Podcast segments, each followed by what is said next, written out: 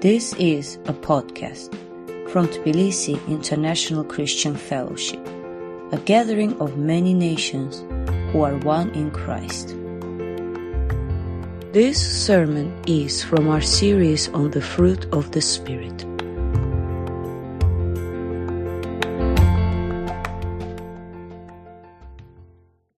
The passage for today is 1 John chapter 4 and verse 7 to 21. Dear friends, let us love one another, for love comes from God. Everyone who loves has been born of God and knows God. Whoever does not love does not know God, because God is love. This is how God showed his love among us. He sent his one and only Son into the world that we might live through him. This is love, not that we loved God, but that he loved us and sent his Son as an atoning sacrifice for our sins. Dear friends, since God so loved us, we also ought to love one another. No one has ever seen God, but if we love one another, God lives in us, and his love is made complete in us. This is how we know that we live in him and he in us. He has given us his Spirit. And we have seen and testify that the Father has sent his Son to be the Savior of the world.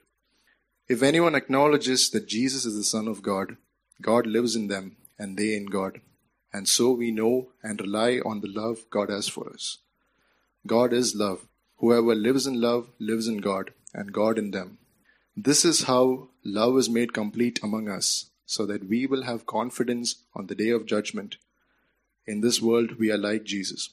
There is no fear in love, but perfect love drives out fear, because fear has to do with punishment. The one who fears is not made perfect in love. We love because he first loved us. Whoever claims to love God yet hates a brother or sister is a liar. For whoever does not love their brother and sister whom they have seen cannot love God whom they have not seen. And he has given us this command anyone who loves God must also love their brother and sister. Last week, if you did miss that, we began a series on the fruit of the Holy Spirit. And we talked about keeping in step with the Spirit, living a life in harmony and sympathy with the Spirit. And as we do so, we find that we are transformed by the God who is committed to changing us. And this series is not about a project of self improvement as I just grit my teeth and try to make certain behaviors happen, but God is actually the one who is at work and He is changing me by His life and His love and by His power. And today we're talking about the very first of these ninefold fruit of the Spirit, and that is the fruit of love. And there are many different lists of virtues in the New Testament. We're not pretending that this list is somehow whole and exhausted. Those lists differ somewhat, but every single list includes love and includes love either at the very beginning or at the very end of the list. Because love is the root of all Christian virtue, and love is also the crown and the summit of all Christian virtue. And here is love anchoring both ends of the Christian life. Love for one another is the preschool, it's the kindergarten. None of us, no matter how young in the Holy Spirit, is too young to love one another, but it's also love, the PhD program, and the highest thing we can possibly achieve. And when faith and hope fall away, like the booster rockets that they are, we find ourselves in the end orbiting around God in the highest of all virtues, which is love. The fourth century Christian writer Jerome tells this story. He relays the story about the Apostle John in his old age, John, the very last of the disciples to die. And when he was too frail and feeble even to walk uh, under his own strength and to worship, he'd be carried on a bed. And all he would be able to say to the gathered Christians was, Little children, love one another.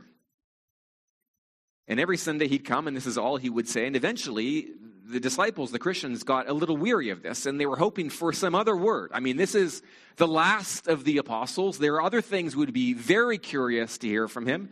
not least some more, you know, interpretation of the book of Revelation and those symbols. I'm sure there were lots of questions they would like to ask, lots of teaching they'd like to have from his mouth. And they asked him, Master, why do you always say this? Again and again, little children love one another. And John replied, It is the Lord's command, and if this is done, it is enough. If we love one another, it is enough, and we have done what Jesus wants us to do. I don't know if that story is true, but it rings very true to John's gospel and to John's three letters because over and over again he's emphasizing that it is absolutely vital that we live in love with one another. And don't forget, John was the one who received this revelation. He's the bearer of the apocalypse. He had these dark and disturbing and foreboding prophecies of beasts rising from the sea and dark, menacing forces who would bring terrible tribulation on the helpless people of God. And you might imagine, like many other bearers of apocalyptic tidings, many dark prophets from our own age, even within the church, who are warning us of dark days ahead, you, th- you would think that John might become shrill and angry and sarcastic and bitter and cynical. And it's amazing that John's one concern is that God's people live in love. Because in times of cultural crisis, there's nothing more important for the church than emphasize that love is the greatest command. Love is the one thing needful. Without love, we are nothing more than clashing cymbals or noisy gongs. I wonder if love is quite as high on our own list of priorities. Is that what we use as the chief measure of our own spiritual health before God? Is that how we analyze our own success in this world? And is it our aim year after year that we grow, above all things, that we grow in love for one another? And we should ask that question not just as individuals, but as a community. What does it mean for TICF to be a successful church? Is it measured in how many people are coming here Sunday after Sunday? How large the offering is? The number of programs that we're producing? When maybe what Jesus really cares about is the quality of our relationships with one another. And if that is absent from this church, then frankly, nothing else matters according to him. The fruit of the Spirit is love. And the primary and the most basic evidence that we belong to Jesus and that his life is being lived out within us is that we are loving each other fervently from the heart. So, what is it that keeps us from loving and having this kind of community and these deep, rich, fervent relationships with each other? I don't think it's that we don't know what to do or that we're somehow unaware of the needs around us. Frankly, I think for most of us, the problem is exhaustion. That we barely have enough emotional energy and relational capacity for those closest to us and we feel like we need to protect ourselves from the insatiable claims and needs of other people. And I could, of course, today try to just wring a few more drops of love from your stony hearts by cracking the whip and putting more guilt on you and pressing home your obligation to love and somehow squeezing out just one or two more weary acts of service. And there are Christians who live like this, and maybe you are one of these kind of Christians, always spending and depleting yourself. And under your smile, your increasingly shaky smile, you feel bitter and resentful for how much you're taken for granted. And you see yourself as this heroic martyr, continually giving, never willing or able to receive. John knows that genuine love for others can only come from a heart that is filled up to overflowing with God's own love for us. Let us love one another because love comes from God. Verse 7. I cannot generate love. I cannot generate love because true love, love that is not selfish and that doesn't use other people, genuine love has its source outside of myself. I am only the pipe. You are only the pipe. The great reservoir of love is the heart of the Father Himself. And if this pipe is clogged at the upper end, where it should be connecting with that reservoir, then nothing is going to come out the other end where I ought to be loving people. All love, all love is from God because God is love. Love is not an occasional feeling or emotion that sometimes arises in God's heart. It's not a periodic behavior that he sometimes expresses. Love is not even a particular part of God's character. God is love completely and throughout, through and through. And if we could do a cross section of God, if that would even be imaginable, we would see nothing but love. There is no part of God that is not love. And our God is love from eternity to eternity. And long before the creation of all things, when there was nothing but the triune God, the Father was loving the Son in the bond of the Holy Spirit. Love is not something God began to do when we appeared on the scene. Love has always been in God. Love is not part of creation. Love is not like us limited, time bound, contingent. Love is eternal, and love is behind and beyond and above all created existence. And everything that has been created, everything that we look around and see and feel and touch, has been called into existence by the love of God because the joy of the triune life bubbles up and overflows and creates a cosmos, a universe, so that God's abundant, unlimited love can fill new beings. In his book on faith and hope and love, the late German philosopher Josef Pieper wrote that at its most basic, love says, It is good that you exist. When you look into the eyes of someone that you deeply care for, your heart's affirmation is, It is good that you exist. And God says to the nothingness that surrounds him, It is good that all things exist. And it's the love of God that gives the gift of being to all things other than himself. And God looks on what he has made and he says, It is good it is good, it is very good that you exist.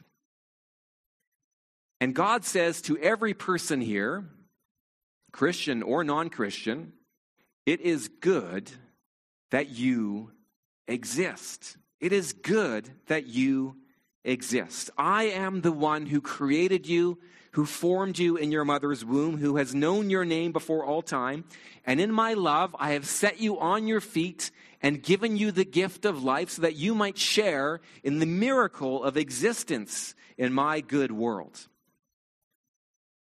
And because nothing has an independent life, all things exist from God and through God, the fact that we go on existing is due to God's continual, moment by moment upholding of our being and sustaining of our lives by his love.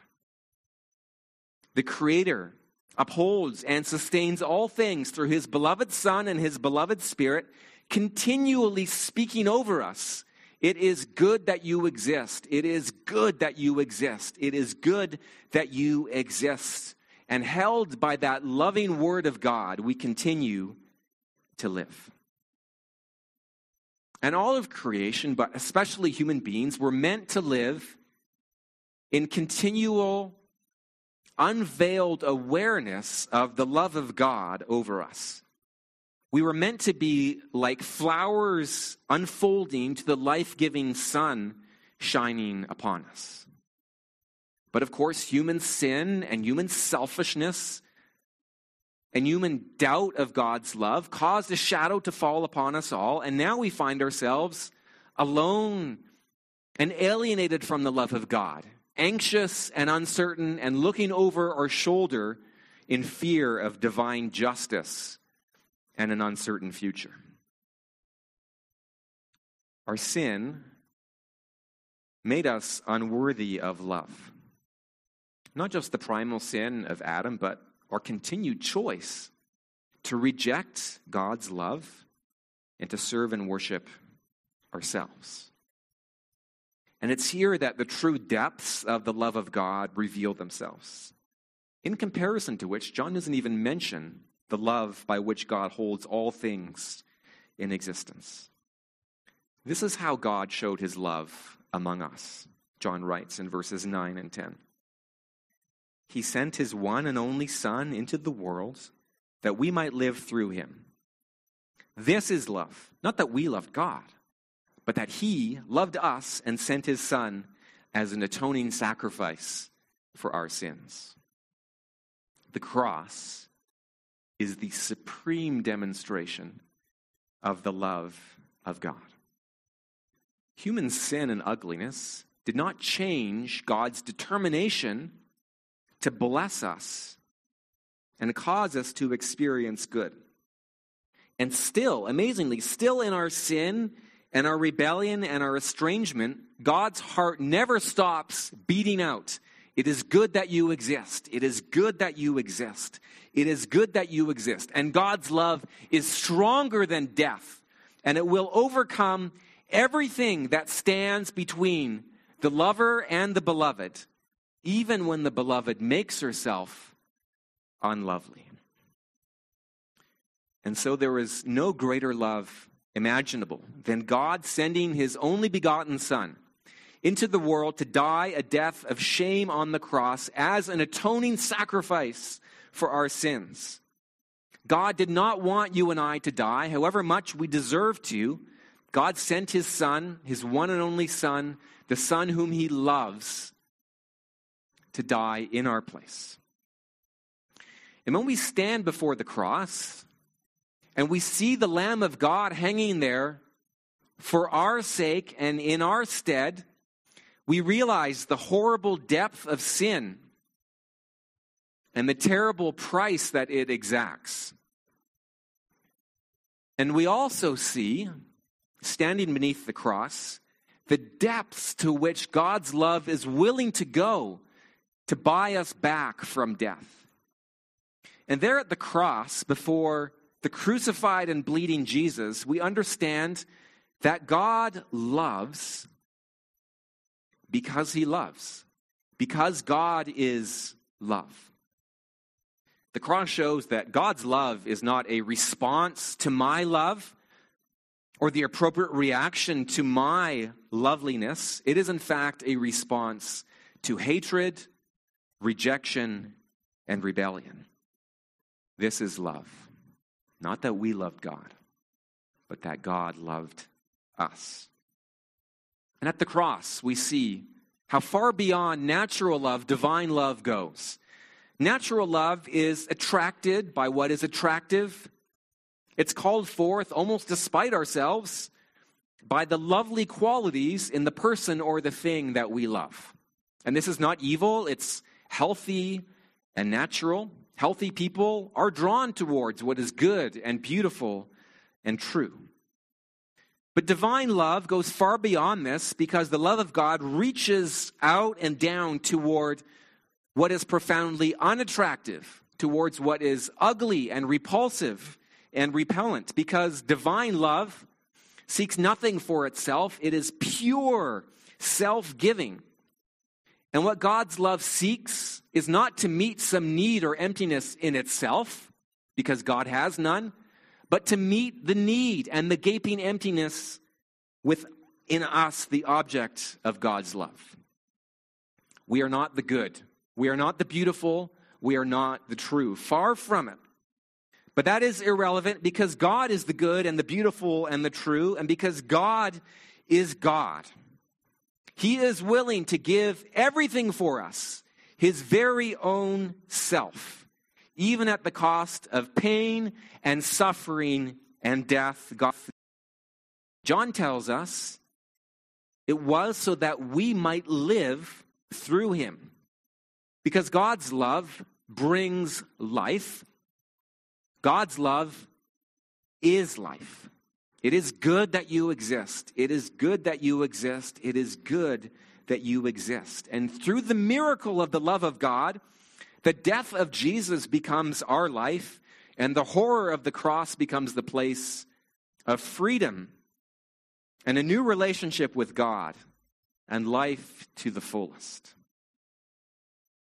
Dear friends, John writes in verse 11 Since God so loved us, let us love one another. And here is the hinge, here is the fulcrum of love, because as we stand under the cross, and only when we stand under the cross, and we soak our dry and cracked and shriveled little souls in the love of God for us sinners, somehow that stirs up love for other people who are also sinful and also difficult and also deeply ugly and undeserving.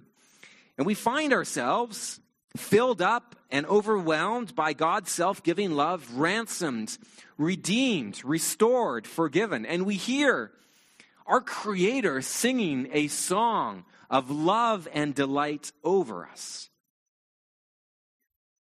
And that experience gives us new capacity to love others. My lack becomes fullness. My exhaustion becomes renewal. My depletion becomes repletion. We love because he first loved us. This is how we know what love is. John writes in 1 John chapter 3 Jesus Christ laid down his life for us. And we ought to lay down our lives for our brothers and sisters. If anyone has material possessions and sees a brother or sister in need, but has no pity on them, how can the love of God be in that person? Dear children, let us love not with words or speech, but with actions and in truth. Jesus spent himself to meet our deepest need. That is what divine love does. And that gift of Jesus frees us and empowers us to spend ourselves for others to meet real people with real needs. This is not about vague, general feelings of benevolence. This is not merely wishing that others would be warm and well fed and promising to pray for them. As we walk in step with the Spirit, and as we experience the love of God, God Himself will show us here is a person in need who also desperately requires the love of God to be shown to them. And the ability to actually do that and to love someone else from the heart, not in a way that is seeking to get something from them or to use them for myself or to consume them in my own selfishness, but to actually give myself like Jesus, that requires more than conscious imitation of Jesus. As though all we needed was a high and awesome example out there. We need a change within and new life within. Because everyone who loves has been born of God and knows God. When we first looked on the crucified Christ with faith in our hearts, we were born again and born from above by the Spirit of God. And we became God's children not just by a legal process of adoption, but by a miracle of new birth where the Father's own nature was shared with us. And as God's children, we share the Father's nature and we possess in ourselves the family attribute of love. God is love, and somehow we become love as we share in God. Because if anyone acknowledges that Jesus is the Son of God, John says, God lives in them and they in God. We're brought into a relationship of mutual indwelling, where in a mysterious, mystical way, I am living in God, He is living in me. There is oneness and unity between us.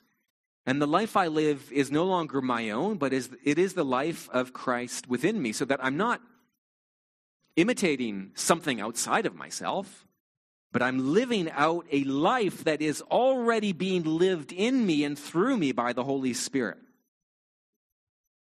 And the reason we can be confident of something so supernatural and frankly outrageous is because of the gift of God's Spirit. This is how we know that we live in Him and He in us. He has given us of His Spirit. Verse 13. In following Jesus, we're not left to kind of muddle through ourselves and try to figure out these mysteries. And somehow, if we push the right button or discover the right secret, we will activate the spiritual life and be able to do these things that God calls us to do. God has given us his Spirit. And He is the one moving in our hearts and empowering us and changing and transforming us so that we can actually do what we are unable to do in the flesh to love one another. And God's Spirit has been given to shed abroad the love of God in my heart, to cause me to cry out, Abba, Father, to give me the confidence and the assurance that I am, in fact, sinner though I am, beloved of God, and to turn toward my new brothers and sisters and to share the love that is living within me. The top of the pipeline is being unclogged, and God's love is pouring into my heart. Love is the fruit of the Spirit because love is from God. And there is no more powerful sign that you are indwelt by the Holy Spirit, and there is no more powerful sign that the Holy Spirit is moving among this community than that we are actually living in genuine, fervent love for one another. Especially when the other is unattractive and undeserving, difficult, ugly, repulsive. Somehow, with the miracle of God's own self giving love, we are enabled to love the worst of sinners. And what I'm hammering away on this afternoon is that the first and most important step in loving others is learning to receive the love of God for ourselves. And if we leap over that step and try to get straight towards practical tips towards loving others, we will never be able to sustain that. The most important thing we need to do is to spend time at the foot of the cross, gazing upon our crucified Redeemer, allowing ourselves to experience anew and afresh the wonder of forgiving love, asking the Spirit to witness with our spirit that we are indeed the beloved children of God. And I think that many Christians are starved for the love of God. You know, health experts tell us that we should be massively hydrating every day, drinking liters and liters of water. You should always have this huge thermos beside you where you're just sucking it back. And there's a kind of spiritual hydration, isn't there, that we need to be doing every day. We're going around with parched and dry mouths, wondering, why do I feel dizzy? Why do I feel a lack of energy? When we ought to be continually replenishing ourselves with the love of God. That is not a hard or difficult or far away thing that God is calling you to do. He's simply asking you to open your little hands and receive every day. That is the hardest and most difficult thing in our pride because we feel we don't need to be loved. We do. We desperately need to feel the love of God. You know, there's a saying among trauma counselors, those who counsel people who've suffered abuse, that hurt people hurt people. Someone who has hurt themselves is going to wound other people. It's also true that loved people love people. Loved people love people. Because a profound experience of love transforms us at the deepest level. Not just at the level of choices and behaviors moment by moment, it actually soaks into the inner core of our being. And God's love actually makes us different people. Dallas Willard, he's writing here about Paul, but he could easily be speaking about the Apostle John. He writes, Paul understood the fallacy of those who say, I just can't love so and so. And there they stop and give up on love. Paul knew that they were working at the wrong level. They should not try to love that person, but to try to become the kind of person who would love them. Only so can the ideal of love pass into a real possibility and practice. Our aim under love is not to be loving this or that person or in this or that kind of situation, but to be a person possessed by love as an overall quality of life, as an overall character of life, whatever is or isn't going on. The occasions are met with from that overall character. I do not come to my enemy and then try to love, love them. I come to them as a loving person. You understand? It's about being changed as a person so that out of who we have become by the Holy Spirit, we now love others. The Spirit is at work changing who we are first from the inside so that we're not just the same old person trying to clumsily adopt new behaviors but we're a brand new, regenerated person living out of a changed heart. And when God gives us His Spirit, we're embarking on a journey of love through our whole lives. It's interesting in this passage that there's this language about love being made complete or perfect, depending on your translation. And it comes from the underlying Greek word telos, which means the aim or the goal. God's love in our lives has a direction, it's pressing towards something, it's on the move. And there's a danger that we selfishly try to hoard God's love, that instead of being pipelines, we become buckets, collecting and holding it to ourselves where all we want to do is bask in the good feeling of being loved and affirmed, spending our whole lives trying to apply these therapeutic feelings to ourselves, and we never move on outward to other people. And John would say of that kind of person that they've never really known the love of God at all in that case, because the very nature of love is that it is ecstatic that it pushes us outside of ourselves, that it takes the self, sinfully and naturally curved in on itself, and it pries us open and unbends us toward other people. Because whoever does not love their brother or sister whom they have seen, who's right there in front of your eyes, they cannot love God whom they have not seen. Your love for the invisible God is an illusion and a deception if you have no love towards your brothers and sisters. To claim, as we often hear people saying, I love Jesus, I love God, but not the church, is saying that the only kind of love that I will love with is the kind that excludes the sinful, the difficult, the undeserving, the hurtful. And that kind of love is not the love of God at all. No one has ever seen God. But if we love one another, God's, God lives in us, and his love is made complete in us. It's reached its telos, its goal, it's completed its work. Because God will never allow his love to be contained in a bucket. If we don't pass on the love of God, we'll become a stagnant pond, unmoving waters that gradually get covered by foul scum and gives, gives off a disgusting smell. The only way to receive fresh love from God continually is to give away the love we receive and open up space and new room for replenishment.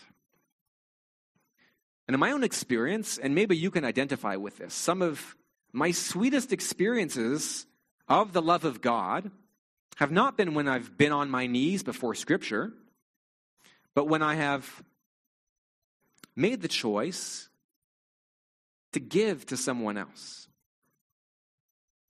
And in the very moment I spent myself in a small way and acted with kindness and generosity and mercy towards someone in need, in that moment, I felt God's own joy in self giving love.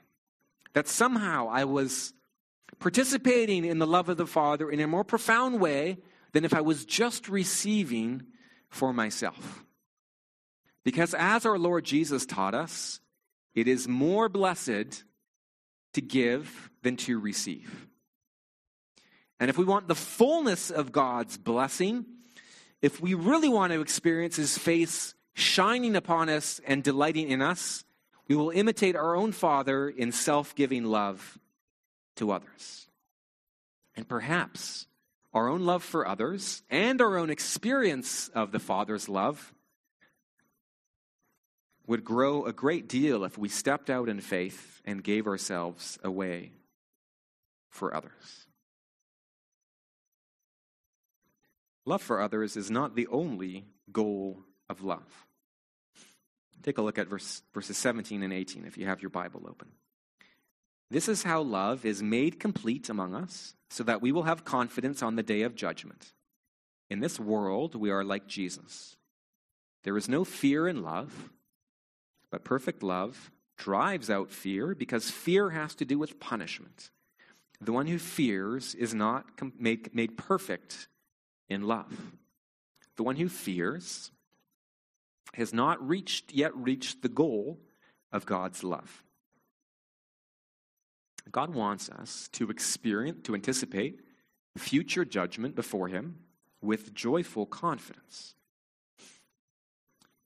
And if we read carefully those two verses, the basis for that confidence, that fearless confidence, is that in this world, we are like Jesus. In this present evil age, the Holy Spirit is transforming us into the image of God's Son. We're actually becoming more like Jesus as we keep in step with the Spirit. Jesus is our highest model of what it means to love other people. His whole life on earth was sharing and speaking and demonstrating with power the love of God. And of course, his death on the cross is the supreme pattern of our own love for others. And my becoming like Jesus includes his own confidence before the Father, his own relationship with his Father, his freedom before God. The Son has no fear of punishment. That's not his relationship with the Father. He expects nothing but total love from the Father. And as the love of God works its way into our hearts and into our lives, it makes us more and more like Jesus. And my likeness to Jesus, in the way I love others, will be the evidence on the day of judgment that I truly belong to Him, that my faith was genuine, and that I was actually born again by the Spirit of God. And apart from that self giving love of Christ that meets the need of, needs of others, we can have no confidence on the day of judgment. However much we profess, Lord, Lord, we will be rejected by Jesus if we have not served the least of these. The fruit of the Spirit is love, first of all. And when we walk in love, we are most like God because we are actually living in God and participating in His own love. Love comes from God because God is love. And at the very center of all things is this love between the Father and the Son and the Holy Spirit, a love that has reached out to draw us in. At the very end of the 12th, the 13th century Italian poet Dante's Divine Comedy. After he has plunged down through the circles of hell and toiled up the mountain of purgatory, he is given a, he is given a vision of the glory of the love of God. And I want to share an illustration with you. It's going to come up on the screen. And this is from the 19th century French engraver Gustave Doré. It's an engraving of Canto 31 of the Paradiso, the very last book. I don't know if you can see this clearly, but there are thousands and thousands, 10,000 upon 10,000 angels circling the burning center of the love of God, which is pure light, in the very middle of that illustration. And the famous last line of Dante's Paradiso is this L'amor che muove il sole e l'altra stella the love that moves the sun and the other stars. At the very heart of all things is the love of God for his creation. And we're called not just to stand there like Dante and his guide, gazing at the love of God, but being drawn into that circle ourselves, to join in the swirling dance around the triune God where we are drinking and drinking and drinking, continually receiving and replenishing from greatly enlarged hearts of the infinite love of God, and then pouring that back up to God in worship and in love to one another. And here in our very ordinary, humdrum lives, with the odd and difficult people around us, we are already tasting of the heavenly life if we choose to love one another. We are living the very life of God by the power of His Holy Spirit. So, shall we bow our heads and pray and ask for that miracle to be worked in us yet again? Heavenly Father, you are the God who is love.